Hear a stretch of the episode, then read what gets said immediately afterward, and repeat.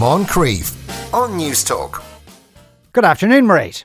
Good afternoon to you, Sean. Yesterday, Mairead, we were talking about weather apps, the, the, way that people have an app on their phone and maybe one on their computer, and the, the, the weather yeah. is never the same and, you know, it's inaccurate half the time. Is there a particular app that farmers use? Because presumably it's pretty important to farmers. Well, the Met, the Met Éireann one, I think, is one, well, the one that we use here.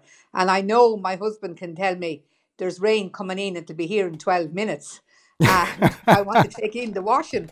Um, so because you know we're here on the western coast, and you could well you can you can see the River Shannon, the you know uh, the estuary of the Shannon, but we're very near where there's a lot of rain always coming in. So whether it's the app that's getting it right, or he's making a good educated guess that it's bound to rain in every twelve minutes, um, I don't know. But it's raining here at the moment again, which. Um, has us right fed up. Do you know what we spent the morning doing, or what I've spent most of the morning doing? Go on, Sean. tell us. Tell us. I've been trying to get 14 pet lambs out of their shed and into the field. Right. 14 pet lambs who have had the run of a shed, who've had milk ad lib. I mean, they've been getting milk like full time, have their cereals, have loads of um, uh, hay and cushy beds and plenty of space to run around in. I turned them out this morning and I said, You lot got to learn how to stand on your own feet now and learn how to eat grass. And in behind me they'd go. They did everything in their power to get back into the shed. So it took about two hours to get them convinced that, you know, there was something good out here and you could actually eat this stuff. And there was other sheep around and they nosed around and uh, didn't race back in immediately. But one of the reasons they were really interested in staying inside is because it's not terribly warm and it is raining. Mm. And um, you know, we, we're we're way behind with everything in the farming year at the moment. Um, should be have well well into the silage season at this stage. There should be plenty of lush grass coming through. Um, but farmers are looking at their paddocks and saying, you know, how do we get it to stretch because we don't need to get back around again to the first field after eating the last field and find that there's hardly any grass in it. So they're having to stretch the thing with um, given uh, last year's silage already, you know, giving it out to livestock or giving them cereals. Um, there's nobody pulling out paddocks to make into silage because they need everything they have to keep grass in front of the livestock. And it's just to do with ground conditions. Um, the, the rain was very welcome, but the, the ground isn't warm enough. I mean, it's only six, seven degrees in parts of the country and it's not growing grass yet. So we badly need sunny summer sunshiny days. Right. Okay. So that's uh, so uh, at the moment it's you know the the grass is great or the rain is great for growing grass, but maybe we be, need a bit less of it at the moment as well. Yeah. Well, no. Well, look at the rain. It's no harm with the rain at the moment. Everybody's looking for a bit of rain. Even you know the fellas in wet ground are looking for a bit of rain. But it's it's ground conditions that they would warm up a little bit. You know they're just too cold to grow grass copiously, and um, and we need it now at this stage. So look at um, you know, but I mean, it's amazing. I could be sitting here next week talking to you about the sun splitting the trees and the grass jumping out of the ground. but, you know, um, yeah. but just like even how it, you know, I, I, write gardening features for the Farmers Journal for Country Living, and um, you, you know, we were doing some lovely features on wildflower meadows and on you know Irish cut flowers. There's a great um boom in flower farming and people replacing, you know, the carnations from Spain or Portugal or whatever with lovely Irish grown flowers. And we were taught we were safe enough, like second week of May, with getting nice photographs, but there's hardly a thing out in bloom. Oh. And yeah, you know, really now it was quite difficult. We were able to get cowslips and bluebells, but um, but the, the, the crops of wildflowers for wildflower seeds hadn't come out, or the you know the the Irish based flowers. There really wasn't the variety there that you know would, would be there maybe in two weeks' time. So even that slow. And the other thing that's slow is um, we I made it, or we myself, my husband here, we've made a policy of letting the avenue, and there's 300 meters of it, um, letting the dandelions clock, you know, go into the little things, you know, go to seed basically. Uh, because we're always told it's great food for the bumblebees. So between that now and nettles and a couple of other things around the place, um, you think we, we, we have plenty of food for pollinators. And um, there's not a sign of them, you know, because the weather has been wet and cold and they're not out there to take advantage of what's growing in the gardens at the moment for them. Right, okay. So come on a bit of heat there, please. Yeah, a bit of heat, and then and you know your your listeners will realise that you know they'll know they haven't been able to take the the fleece off, or they're going out with a, hat on in the it's evenings. True. You know, yeah. and um, you know, and they're putting on the heavy socks or you know the light socks, and the sandals haven't come out yet. Um, so you know, when we're facing into the what we're third week of May now, heading into oh, we're in the third week of May, and um, so you know, you think it'd be a bit better than that. Now the Tullamore show, uh, that's that's not going to happen this year. Uh, again. Yes, yes, yes. God, people were holding out that it might happen, you know, and um, they like, you know, we might get news in June, but they've decided to postpone it. Good news is, if you're interested in 2022, it's on on the 14th of August. um, but like Tullamore show, you know, I can hear people say, well, sure, what's the bother with that, you know? But shows are wonderful things, you know. They're run on the whole by volunteers. 99% of them, it's all voluntary effort. And that's just the people who prepare everything and get everything ready for a show.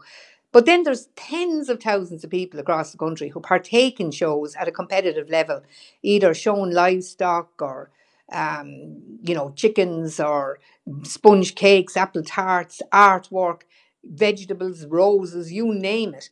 People are enthusiastic um, uh, about, you know, all the competitions that take place. And they're great, you know, source of kind of social cohesion in in an area when everybody's involved and people come home for to see go to the show on the Saturday or the Sunday or whatever it is and um, and now for the second year running, it's it's not happening. Um, it's also the shows are great as well for small local businesses, especially food businesses, but anything. Um, uh, because they get a chance to showcase their business on all the stands, and you know they'll have thousands of people passing through over one or two days, depending on the size. But Tullamore, yeah, it's a big, um, it's a big loss, and we're told now that the decision on um, the ploughing itself, which takes place in September, um, uh, the uh, Tullamore is in August, but the national ploughing is kind of mid to back half of um, mm. September. So they're making the decision by the end of the week. So it's it, it looks like unlikely as if that's going ahead when yeah. Tullamore isn't going ahead. But anyway, here, we'll see how it goes. And uh, but there'll certainly be one thing that country people will be really looking forward to getting back, and that's their their day out at the show, getting ready to calf to show at the show, watching how the dahlias are growing because you're going to show them and you're going to win that cup. You know, it's that whole thing um, that that drives the shows, and you know they've a long history in the country. I think Piltown is the oldest in the country, or uh, the Iverk show. Um, don't ask me now; it's over hundred years going, I'd imagine at this stage. But and no doubt somebody will ring in and tell you. But um, but anyway, it's a it's a pity now that um, we don't have that to look forward to during the summer. Yeah. So if there's no Tullamore show, and and as you say, that makes it kind of uh, very dodgy for the ploughing, which is so much bigger. There's, that yeah. means there must be loads of other shows that aren't happening as well. Well, that's it. The, everything, the whole lot of them are cancelled. Yeah. Everything up to August anyway is cancelled, and um, yeah, and and and you know the way you know if you're you're in a committee and you're you're doing this work, you, you know who's in charge of the parking and who's looking after health and safety and who's putting up the stands and you know who's going to do this, that, and the other, and who's going to t- do the judging and getting the judges and all the work that goes into it. It kind of goes on automatic. Like people tell me that they start preparing for a county show the week after the last one. That's mm. when they, the work starts into getting the next one organised. All the fundraising that has to be raised for it, you know, for the sponsorships and everything, um, and the and the support that's given. So you've got this kind of well-oiled machine of volunteers to do it. But two years away from it, will they be as committed? Will they have found other things to put their time into? You know, they're going to have to re-establish all that infrastructure that holds the show together which is substantial. Like it really is an amount of work, and um, uh, so you know, I, I wish the committees well, and I hope the volunteers get a chance to to show off their their, their area and their produce and their livestock, but at, at, at the very latest this time next year. Now, I, I, didn't know you were a devotee of TikTok, but uh, uh th- th- there's uh, there's something going on there involving ducks or ducklings. Yeah, there's this has been getting a bit of publicity, but I just wanted to reiterate, you know, the con- concern over it. Um, this is there's something that you know, baby ducks are really cute. They're mm. yellow. They've got little beaks. They go quack quack quack. They absolutely scutter like nobody's business all over the place, and uh, you wouldn't want to put them anywhere except in their own, you know, uh, place. They need they need water, and they need special food, and but what they're being used at, the moment is to create the videos of a day of a lo- in the life of a duckling. And when the video is done, people don't know what to do with these bloody ducks. And um, one, and to tell you the extent of it, there's a young fellow down in Limerick called Jimmy Stokes, and he runs Freeway Poultry. And one day there in the last few days, he had over 700 calls looking for ducklings. Crikey. 700, 700 calls looking for ducklings. Um, and um, he's um, he has suspended all sales and any orders he's taken he's cancelled and refunded. So you know he, he would be he and, and the other poultry suppliers across the country um, we would usually be selling to backyard producers. You know the people who keep six ducks and six hens and sell the eggs in the farmers market or something like that. And um, so there, there's never been a problem in terms of animal welfare or anything like that with those. And um, he's continuing to, to work with people who are commercially minded. But this idea of buying a duck as an accessory to make a, day, a film a day in the life of a duck or a duckling, you know, it's it's really hard on, on the little creatures, and um, it really should stop and be ceased straight away. Yeah. Oh God! And people just want them for, like as a pet, and then No, it's it's to do this. There's some TikTok now again. Yeah. I, I'm the wrong demographic there now be talking about TikTok or TikTok. Um, but uh, they're no, they're doing the, the a day in the life of a duck of a duckling. So they they they're very they really are adorable. Like they're beautifully cute little things, and like unlike like baby well baby chicks are pretty as well, but they're more gawky. But the little ducklings are lovely, and um, so you know you make your TikTok TikTok video of the day in the life of a duckling, and then what do you do with the duck? Indeed now hedgerows, uh, and uh, would it be the, our our hedgerows are doing better perhaps than we thought? Well, seemingly they are uh, when it comes to uh, the the length of them, how much of them we have. Um, and this is according now to uh, uh, Dr. Hazel Sheridan, who was talking about a UCD report on it. And it was Siobhan Walsh from the Farmers Journal who was uh, writing about it. So, um, in terms of the length of hedgerow that we have, we're we're we're we're pretty good, but we're not as good when it comes to the quality of it. Now, I learned two or the application of two words that I'd never known before, and um, what the well, they divided or they looked at the way the hedges are grown. And 45% of the field boundaries surveyed were considered stock proof hedges. Now, stock proof means that animals couldn't get through them. They hmm. were fine and dense, they were, you know, right from bottom to top. There was no great big holes or anything like that in it. So they're called stock proof hedges. But another 30% were considered escaped. Now, I never heard of an escaped hedge in my life. It's the first time I've heard that term used. But this is where the, the, the hedges are gappy and they need a lot of intervention. They need coppicing and they need laying, you know, laying down the white thorn um, in order to rejuvenate it. And that works very well if you have the time or if you can afford to hire somebody in to do it. It's really, really effective. Um, but they, they are not stock proof. The gaps there, sheep will go through them, livestock will go through them, anything will go through them. So they're no use as hedge as you know boundary fences.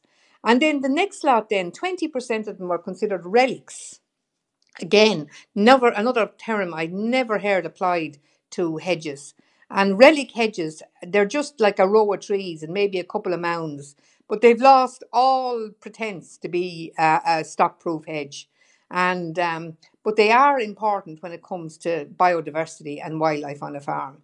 So um, the the other thing then is um, that uh, in terms, according to, to this Dr. Sheridan in UCD, there was about an average of 13% semi-natural habitat on Irish grassland farms. Now that'd be kind of like headlands and you know a bit of a hole, you know, a bit of a spot where there's maybe a puddle and you know a bit of a spring and there's rushes around it or something like that. So we've about 13% of semi-natural habitat on Irish grandland farms, uh, grassland, and that depends on the kind of farm you're in. If you're on a tillage farm, you probably have much less. If you're in a dry stock or a sheep farm, you probably have more.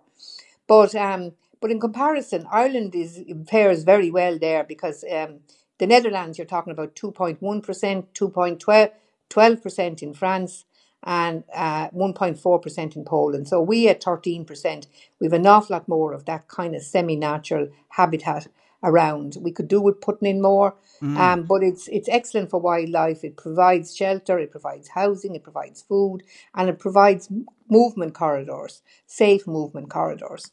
So so that's the the information. And just on that, um, farmers are being asked to um, take part in the Festival of Farmland Diversity, which takes place this month. And it sounds like highfalutin, but basically what they want you to do is um, to send in photographs of ponds and hedgerows and biodiversity and birds and everything that happen on your farm, and maybe to send one in a day. And it'll make people more aware of what they have on the farm. And you can access it on www.biodiversityireland.ie forward stroke, um, stroke um, farmland farmland by bio, biodiversity. Uh, well, people can look out for that. We have to leave it there, Mairead. Thanks yeah. a million as ever. Thank Mar- you. Uh, Mairead Lavery there. You are listening to the Moncrieff Show on Newstalk. We're going to take a break after that. A house that was printed. Moncrieff on Newstalk.